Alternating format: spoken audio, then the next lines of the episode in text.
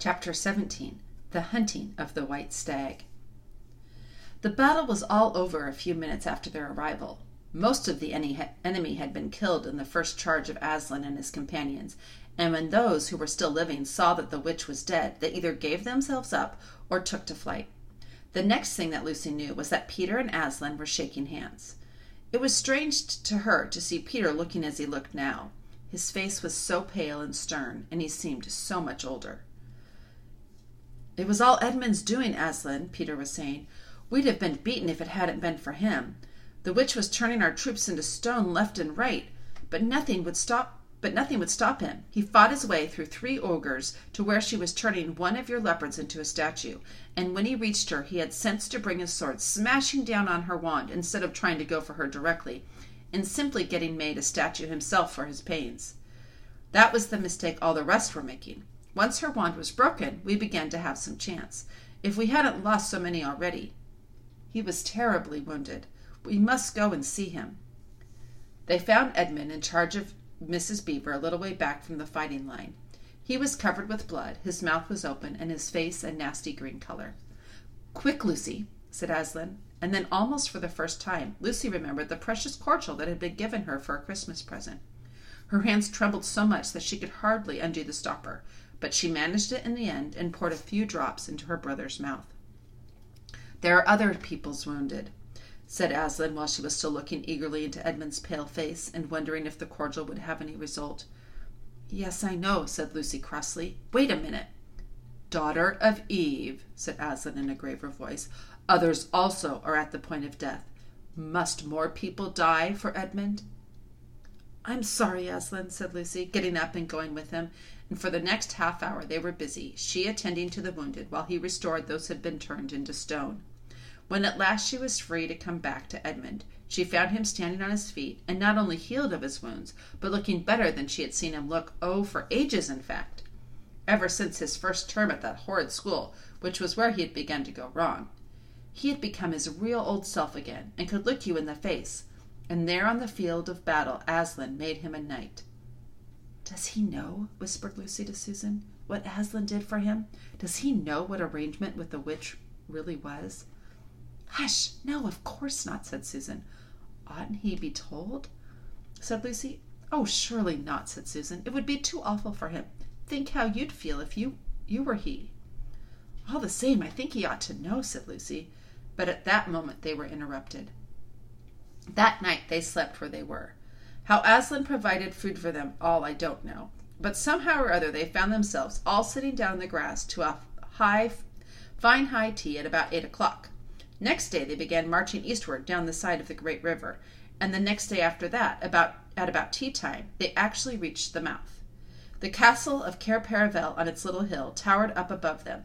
Before them were the sands, with rocks and little pools of salt water and seaweed, and the smell of the sea and long miles of bluish green waves breaking forever and ever on the beach. And oh, the cry of the seagulls! Have you heard it? Can you remember? That evening, after tea, the four children all managed to get down to the beach again and get their shoes and stockings off and feel the sand between their toes. But next day was more solemn. For then, in the great hall of Cair Paravel, that wonderful hall with the ivory roof, and the west wall hung with peacock's feathers, and the eastern door which looks towards the sea, in the presence of all their friends, and to the sound of trumpets, Aslan solemnly crowned them and led them to the four thrones, amid deafening shouts of Long live King Peter! Long live Queen Susan! Long live King Edmund! Long live Queen Lucy! Once a king or queen in Narnia, always a king or queen. Bear it well, sons of Adam. Bear it well, daughters of Eve, said Aslan.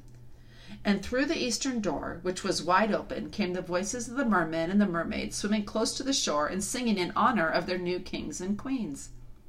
So the children sat on their thrones, and scepters were put into their hands, and they gave rewards and honors to all their friends to Tumnus the faun, and to the beavers, and giant Rumblebuffin, to the leopards, and the good centaurs, and the good dwarves, and to the lion.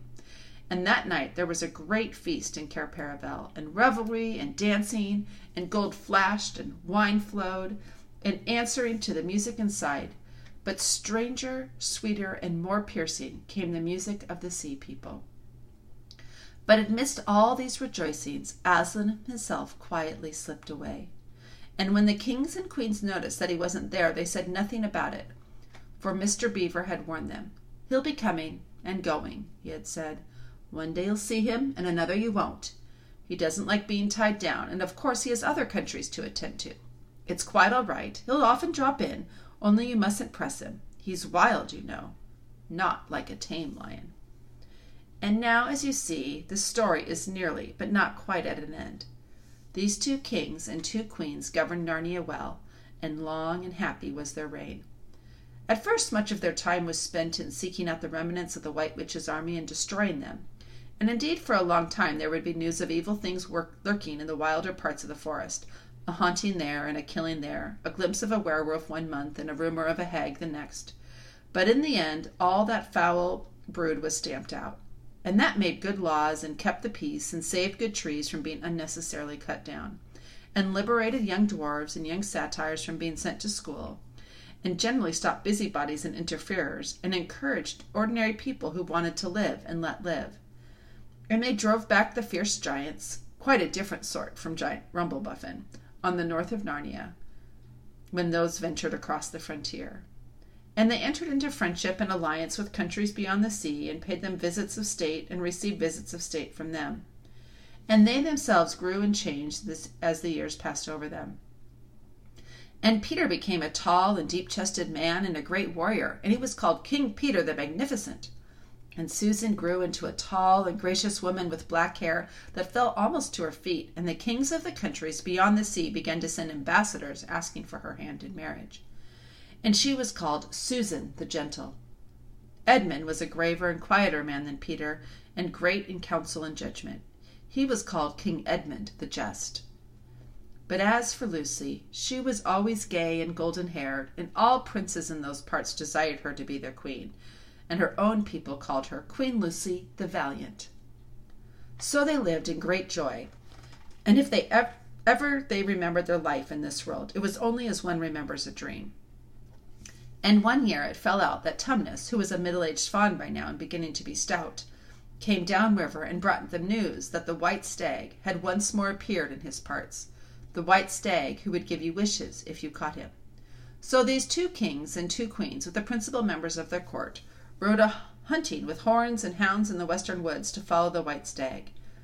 And they had not hunted long before they had a sight of him, and he led them at a great pace over rough and smooth and through thick and thin, till the horses of all the courtiers were tired out, and these four were still following. And they saw the stag enter into a thicket where their horses could not follow. Then said King Peter, for they talked in quite a different style now, having been kings and queens for so long. Fair consorts, let us now light from our horses and follow this beast into the thicket, for in all my days I never hunted a nobler quarry. Sir, said the others, even so let us do. So they alighted and tied their horses to trees and went on into the thick wood on foot. And as soon as they had entered it, Queen Susan said, Fair friends, here it is a great marvel, for I seem to see a tree of iron. Madam, said King Edmund, if you look well upon it, you shall see it is a pair of pillar, a pillar of iron, with a lantern set on top thereof. By the lion's mane, a strange device, said King Peter. To set a lantern here where the trees cluster so thick about it, and so high above it that it, if it were lit it should give light to no man? Sir, said Queen Lucy, by likelihood, when this post and this slab were set here, there were smaller trees in the place, or fewer, or none. For this is a young wood, and the iron post is old.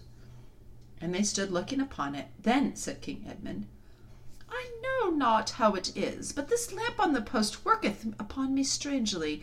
It runs in my mind that I have seen the like before, as if it were in a dream, or in the dream of a dream. Sir, answered they all, it is even so with us also. And more, said Queen Lucy, for it will not go out of my mind that if we pass this post and lantern, either we shall find strange adventures, or else some great change of our fortunes. Madame, said King Edmund, like the foreboding stirreth in my heart also. And in my fair brother, said King Peter. And in mine too, said Queen Susan. Wherefore, by my counsel, we shall lightly return to our horses and follow this white stag no further.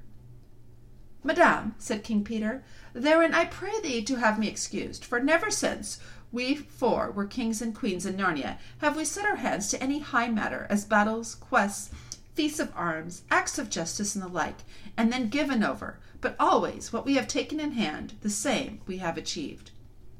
Sister, said Queen Lucy, my royal brother speaks rightly, and it seems to me we should be ashamed if for any fearing or foreboding we turn back from following so noble a beast as now we have in chase. And so I say, said King Edmund, and I have such desire to find the signification of this thing that I would not by my good will turn back for the richest jewel in all Narnia and all the islands. Then, in the name of Aslan, said Queen Susan, if ye will all have it so, let us go on and take the adventures that shall fall on us. So these kings and queens entered the thicket, and before they had gone a score of paces, they all remembered that the thing they had seen was called a lamp post, and before they had gone twenty more, they noticed that they were making their way not through branches, but through coats. And next moment they all came tumbling out of a wardrobe door into the empty room. And they were no longer kings and queens in their hunting array, but just Peter, Susan, Edmund, and Lucy in their old clothes. It was the same day and the same hour of the day on which they had all gone into the wardrobe to hide. Mrs. Macready and the visitors were still talking in the passage, but luckily they never came into the empty room, and so the children weren't caught. And that would have been the very end of the story if it hadn't been that they felt they really must explain to the professor why four of the coats out of his wardrobe were missing. And the professor, who was a very remarkable man, didn't tell them not to be silly or, no, or not to tell lies, but believed the whole story. No, he said, I don't think it will be any good trying to go back through the wardrobe door to get the coats. You don't get into Narnia again by that route, nor would the coats be much use by now if you did. Eh, what's that? Yes, of course, you'll get back to Narnia again some day. Once a king in Narnia, always a king in Narnia. But don't try going to use the same route twice. Indeed, don't try to get there at all. It'll happen when you're not looking for it. And don't talk too much about it even among yourselves. And don't mention it to anyone else unless you find that they've had adventures of the same sort themselves. What's that? How will you know? Oh, you'll know all right. Odd things they say, even their looks will let the secret out. Keep your eyes open. Bless me, what do they teach them at these schools? And that is the very end of the adventure of the wardrobe. But if the professor was right, it was only the beginning of the adventures of Narnia. Oh, wow, what a delight! Thank you so much for joining me and listening along to The Lion, the Witch, and the Wardrobe. I'd love to hear from you and hear which characters you connected with, what stood out, what you enjoyed about this story. Thanks so much again. With much love, Aunt Krista.